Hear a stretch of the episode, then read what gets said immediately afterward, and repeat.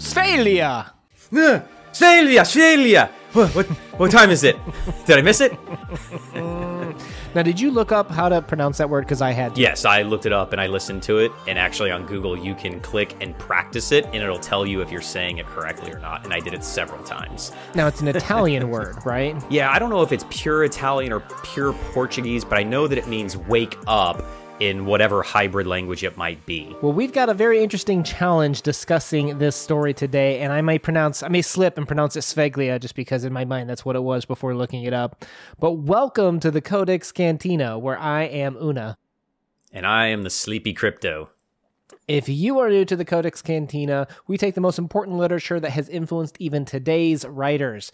If you're down for a conversational approach to literature, hit that subscribe button to join us. And as always, we start off with publication information. Report on the Thing by Clarice Lispector was published, we don't know when exactly one hundred percent. We do know that it came out in Where Were You at Night, which came out in nineteen seventy-four.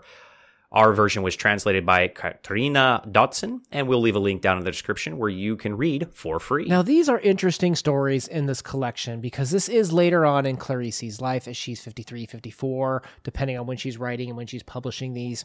And she tends to write these stories from the mature generation, people who are looking back on their childbearing years or on years when they were mothers and housewives and and young women, as opposed to now as they're approaching their aging years, they're looking at maybe life a little bit differently than that they were before. Yeah, I think this story is a great example of how when people get older in their lives, they start turning to religion or mysticism or some type of spirituality. And I think here we really have a beautiful story with some very clear language of how she's trying to express what she did with her life. And story feels like a strange word to use for this because it's not like... There's not like rising plot, climax, falling action. This is this is the musings of a woman, and I think we get to see some concepts of how language fails us sometimes, about how we, we're on the tip of our tongue, we're able to know what something is, but we can't find the right words to describe it. And maybe in the same way as, as Crypto just alluded to, as Moser even alludes to in a lot of uh, her biography, is Clarice was... constantly on the search for what was God, what was God's intent, design, what was the perfect word for God. There's a lot of Jewish mystics tended to search for this. And this story, I feel like, kind of encapsulates a lot of that struggle in a very kind of interesting, I don't even want to use the word story. It's like a musing. Yeah, I felt like this was almost a stream of consciousness. Not quite. I mean, there's no, no real way to describe this one as pure prose or I don't know. And, and I was trying to come up with an articulate way of saying what this truly is, but I don't think there's a word for it. And that, I think, is kind of meta in itself because that's what she's saying in this story. Well, it reminds me a lot about how those fans of the older years of Beatles or Miles Davis, when a lot of the bands became more and more experimental after they hit their initial success. It became a lot harder to describe their aesthetic, but you've got these different fans that'll die on the hill of this is exactly what that song meant, and, and it conflicts with these people's stories. That's kind of what I feel like that feeling of as Clarice got older, we have a few more... even more uh, experimental ways of writing. And this is a story where she kind of really does a, a fun job, I think, of experimenting with language. Indeed. I think this is what classifies her as a genius uh, in as an author that is like no other, because you can't classify her as a writer and put her in this little niche box because something like this comes out of nowhere and is so unique, so late in her life. It's just like, wow, this woman just kept on giving uniqueness and uniqueness and uniqueness over and over. It is really, really a joy. So for plot, I wrote, a woman thinks about a clock called Sphalia and muses on time, language, and reality. End plot. I, I don't know what else to say. Uh, not much actually physically happens or changes, though she thinks a lot about a lot of different things. And one of the ways that I, I took this story in was thinking about it from an associative thinking perspective. For those of you that have followed along with our The Sound and the Fury, we went super in-depth on what associative thinking is. Like, let's say you had two memories where you remember one day when you're at the beach, and you also have a memory of one day when you're younger at a barn. And at the beach, let's say, like a little crab or something, you know, grabbed onto the, you know, the seat of your pants and maybe even ripped it. And all of a sudden... that makes you think, and you jump back to when you were younger at a barn and you had caught the seat of your pants maybe on a nail and ripped that, and just like the idea of the two rippings kind of connected these two thoughts. And all of a sudden, kind of like daydreaming, you were starting off in one thing, and then you ended up on something completely different based on like some similar characteristics, in this case, the ripping of pants. Clarice does a really good job of using that and exploring just very an interesting way of what does time and clock and and the universe mean to me as she wakes up one morning. Yeah, I think it's interesting that she chose time to do this, because it's, it's something that we all have to contend with in life. And I know a lot of times when I think about memories, it usually goes back to a smell or a sound, a song, something like that. But to use time as not only the passage of our lives, but to interconnect our lives is something that I think is a monumental task. And she does it beautifully here with so little happening in the story. Well, and we have this quote, "We divide time when in reality it is not divisible. It is always immutable, but we need to divide it. And to that end, a monstrous thing was created, the clock." I really like this opening, because when you think about time and how, like, can I give you fifteen minutes back after ending a meeting early, or do you have the time? Like, we use language to describe time, but as she points out, it's this immutable concept in our lives, like this this dimension that's constantly plodding forward. And we we really abuse the usage of the word time a lot of times, and we even give it names, right? In this, we have Sphalia is the object, it is the thing, with a capital letter. But that doesn't really capture the essence of what time is. No, exactly. And I think that's why the word is used so often in the story of wake up, wake up, wake up, is that it's not referring just to, hey, you were sleeping. It's wake up to your life, because this passage of time is eking away as you make choices throughout. I can see that. I, I took also kind of like a very meta look at this when we have quotes like, no, it just is. And in fact, Sphalia has no intimate name. It preserves its anonymity.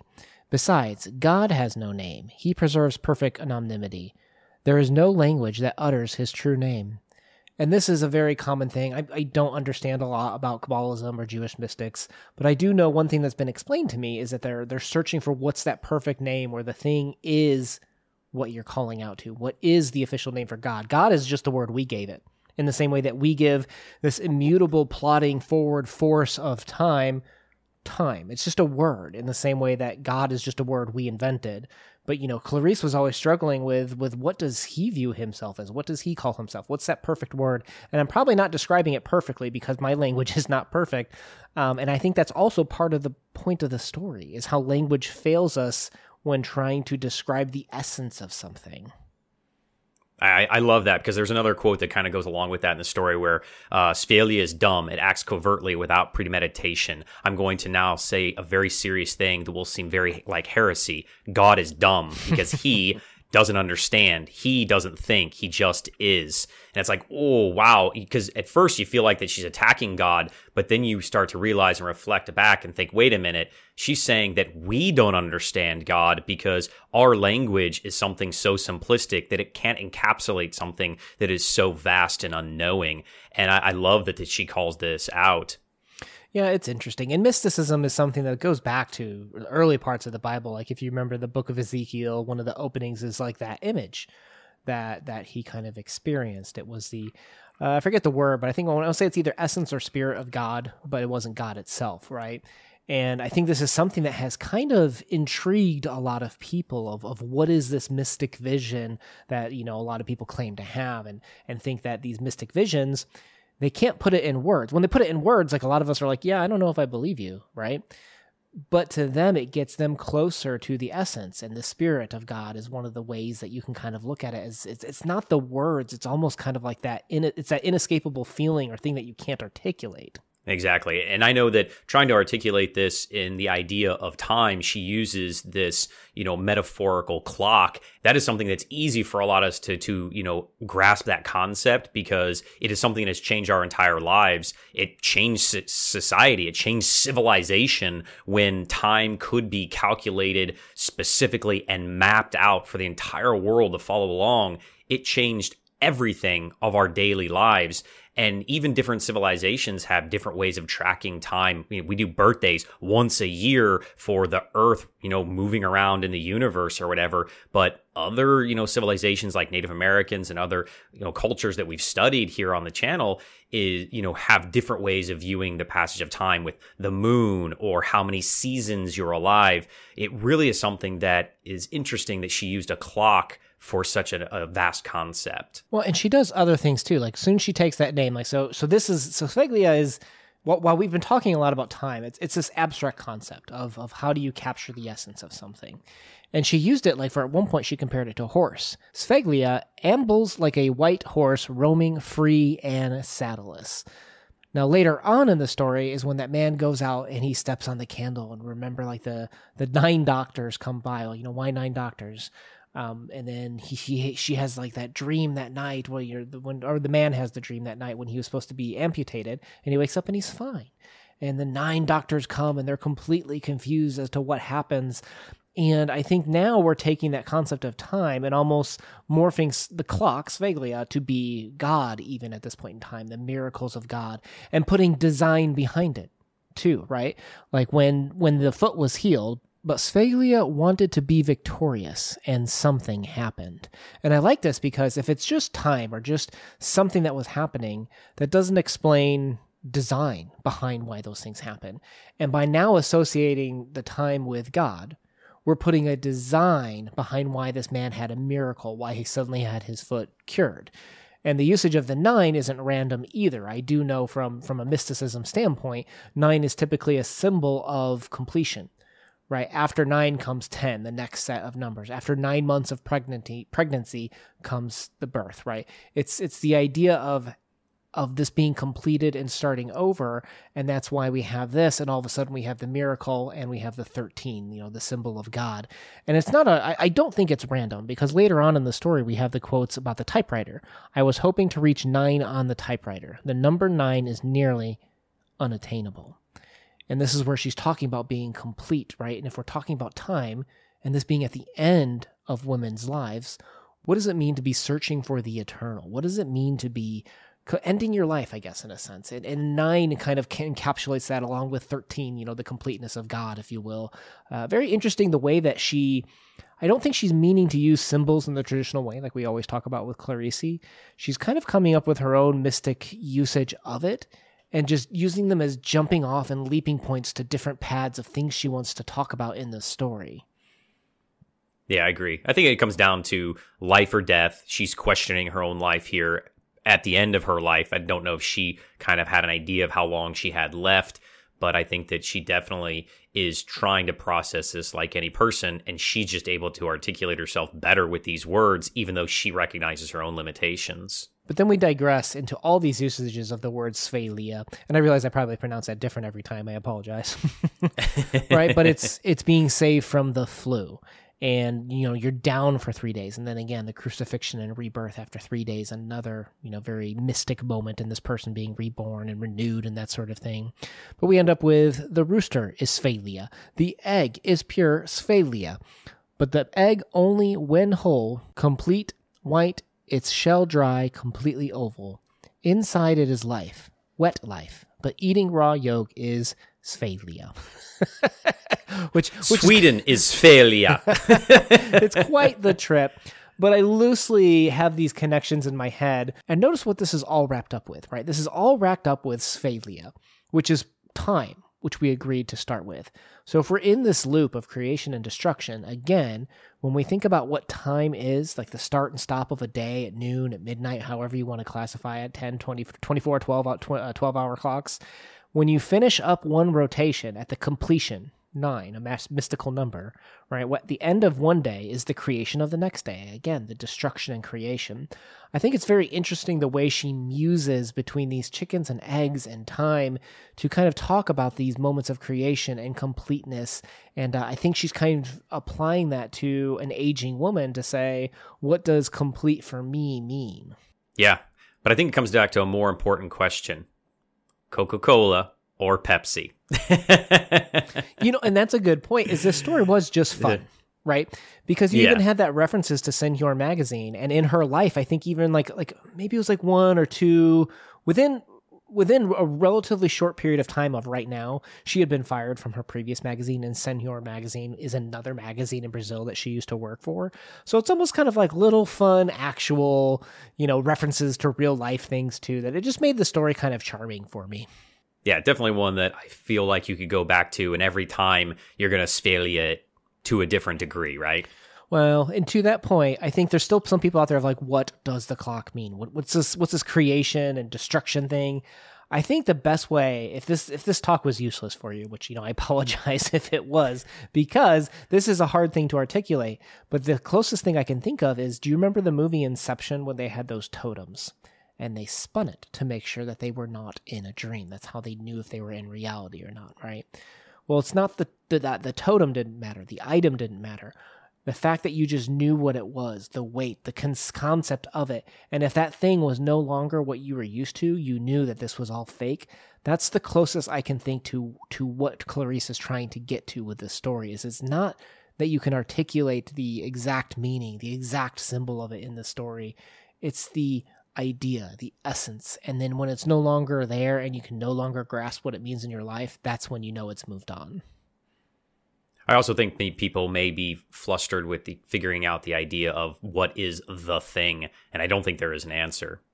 That's the point. It's right. This is a report, yeah. which is a short story yeah. of sorts on a thing, right? The thing, the essence. Yeah.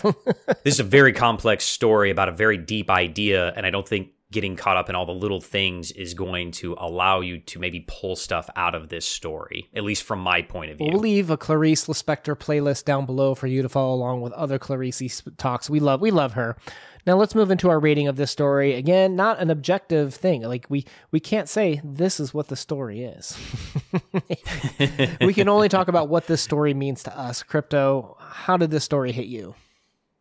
Svelia. Uh, that's the rating I'm going to give it. I don't think I want to give it a number uh, because it it, me- it it's emotional. I think it means a lot to different people in different ways, depending on what you'll pick out. And I try to pick out some of the humor. I try to pick out some of the deeper meanings. Uh, you know, was she questioning God? Was she not questioning God? Was she reaffirming her faith to God? Was she upset or disappointed with her own life choices as she's nearing the end of her life? And what does she think comes next in her life? This, you know, rebirth and death cycle.